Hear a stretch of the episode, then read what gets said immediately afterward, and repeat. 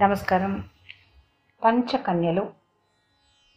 లో నాలుగవ కన్య అయినది మండోదరిదేవి చిత్రం ఏమిటంటే రామాయణ కథానాయికగా సీత పంచకన్యలలో ఒకరిగా ఏ విధంగా స్థానం సంపాదించుకుందో ప్రతి నాయకుడైన రావణాసురుడి ఇల్లాలైన మండోదరి కూడా పంచకన్యలలో ఒకరిగా ప్రఖ్యాతి పొందడం విశేషం. ఇంతకీ మండోదరికి ఎందుకని అంత ప్రాముఖ్యత కలిగిందో చూద్దాం. మయాసురుడనే రాక్షసుడు మహాశిల్పి. మహామహా నగరాలను సైతం ఎంతో గొప్ప నిర్మాణ చాతుర్యంతో అద్భుతంగా నిర్మించగలడు. అందుకే అతడికి మయబ్రహ్మ అని పేరు. ఆయన భార్య హేమ. ఆమె గంధర్వకాంత. వారి సంతానమే మండోదరి. ఆమె అత్యంత సౌందర్యవతి సుగుణవతి సౌశల్యవతి. తనకు ఒక అందమైన భవన నిర్మించి ఇమ్మని అడగడం కోసం మయుడి వద్దకు వెళ్ళిన రావణుడు అక్కడ మండోదరిని చూసి మొదటి చూపులోనే మనసు పడతాడు. ఆమెను తనకిచ్చి పెళ్ళి చేయమని మయుడిని అడుగుతాడు. మయుడు ఒప్పుకోకపోవడంతో నయాన భయాన ఆ దంపతులను ఒప్పించి నొప్పించి మరి ఆమెను వివాహం చేసుకుంటాడు రావణుడు. సహృదయం ఔన్నత్యం నేర్పు గల ఉత్తమ ఇల్లాలు మండోదరి. ఉత్తమ సౌశీల్య సంపద కలది. అయితే దురదృష్టవశాత్తు ఏరి కోరి చేసుకున్న ఆమెను పెళ్ళాడిన రావణుడు ఆమెను పువ్వుల్లో పెట్టుకుని చూసుకోకపోగా కొద్ది కాలానికి తిరిగి పరకాంతల పొందు కోసం వెంపర్లాడుతూ ఉంటాడు.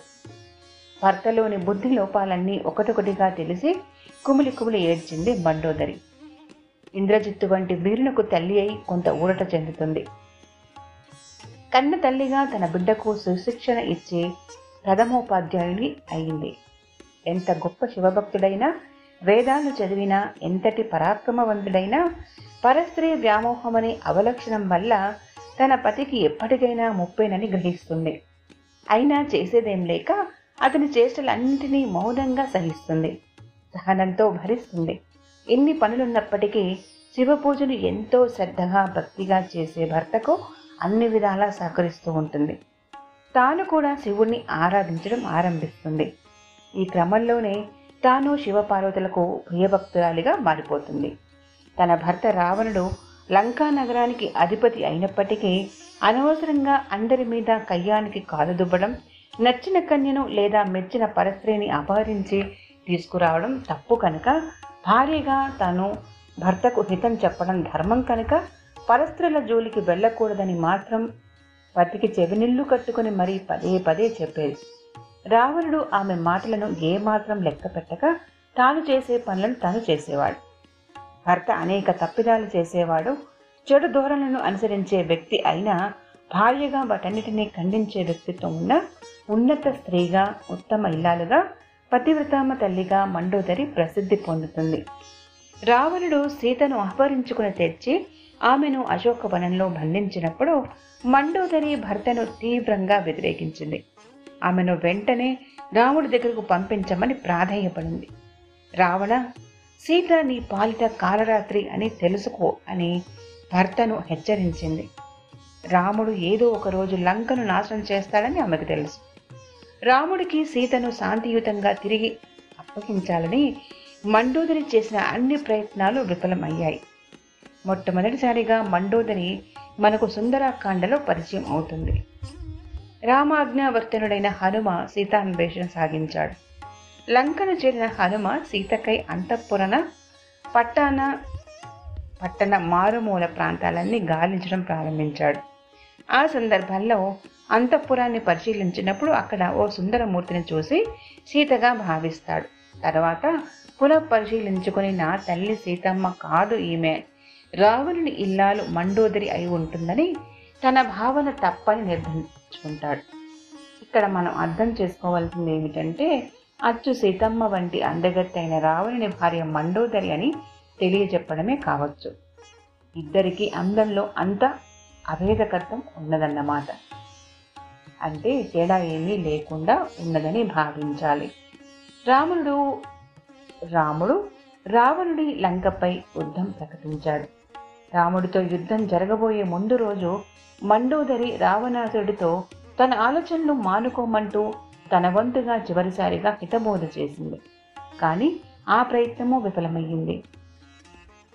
రాముని పరాక్రమానికి చకితుడై ఒకరికొకరుగా దూరం అవుతున్న తన పుత్ర మిత్ర పరివారాన్ని చూసుకుని కుమిలిపోతూ సమరంగణం నుంచి వచ్చిన పతిని చూసి ఊరడిస్తూ అతని శౌర్య ప్రతాపాలన్నింటినీ వివరించింది.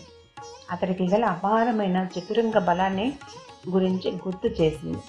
పూర్వం యుద్ధరంగంలో తన భర్త ఆర్జించుకున్న విజయాలన్నింటినీ గురించి ఏకరువు పెట్టింది. శత్రుభంజనం చేయవలసిన నీవు ఇప్పుడు బేలగా మారడం తప్పంటూ అతని కర్తవ్యాన్ని గుర్తు చేసింది. అయినప్పటికీ రాముడు నాటుకున్న బాణం హృదయంలో నాటుకోవడంతో తన భర్త కాటుక కొండలా కుప్ప కూలాడని తెలిసిన మండోదరి పరుగు పరుగున వెళ్ళి యుద్ధ ప్రాంగణాన్ని సందర్శించింది. మహావీడైన తన భర్త విగతచర్యుడై రణరంగాన పడి ఉండటం ఆమెను కలిసివేసింది. అప్పుడు రాముడు చూసి ఆమె రాముడు విష్ణువు అవతారమని గ్రహించింది. స్త్రీల పట్ల ఆయనకు కల గౌరవాన్ని ఆదరాభిమానాలను స్వయంగా చూసి తెలుసుకుంది.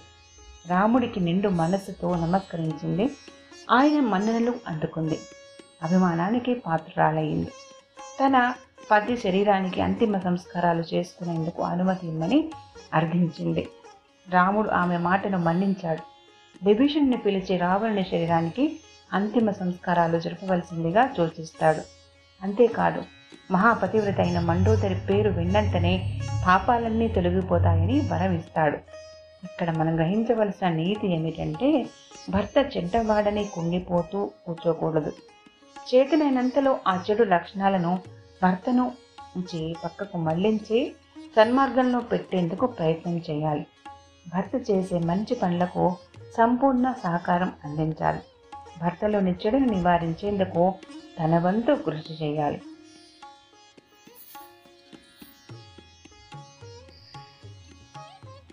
వింటూ వినిపిస్తూ ఉండండి. ఇటువంటి అద్భుతమైన పురాణ గాథల్లోని విశేషాలు మరికొన్ని మళ్ళీ వచ్చే సంచికలో విందాం. నమస్కారం సెలవు.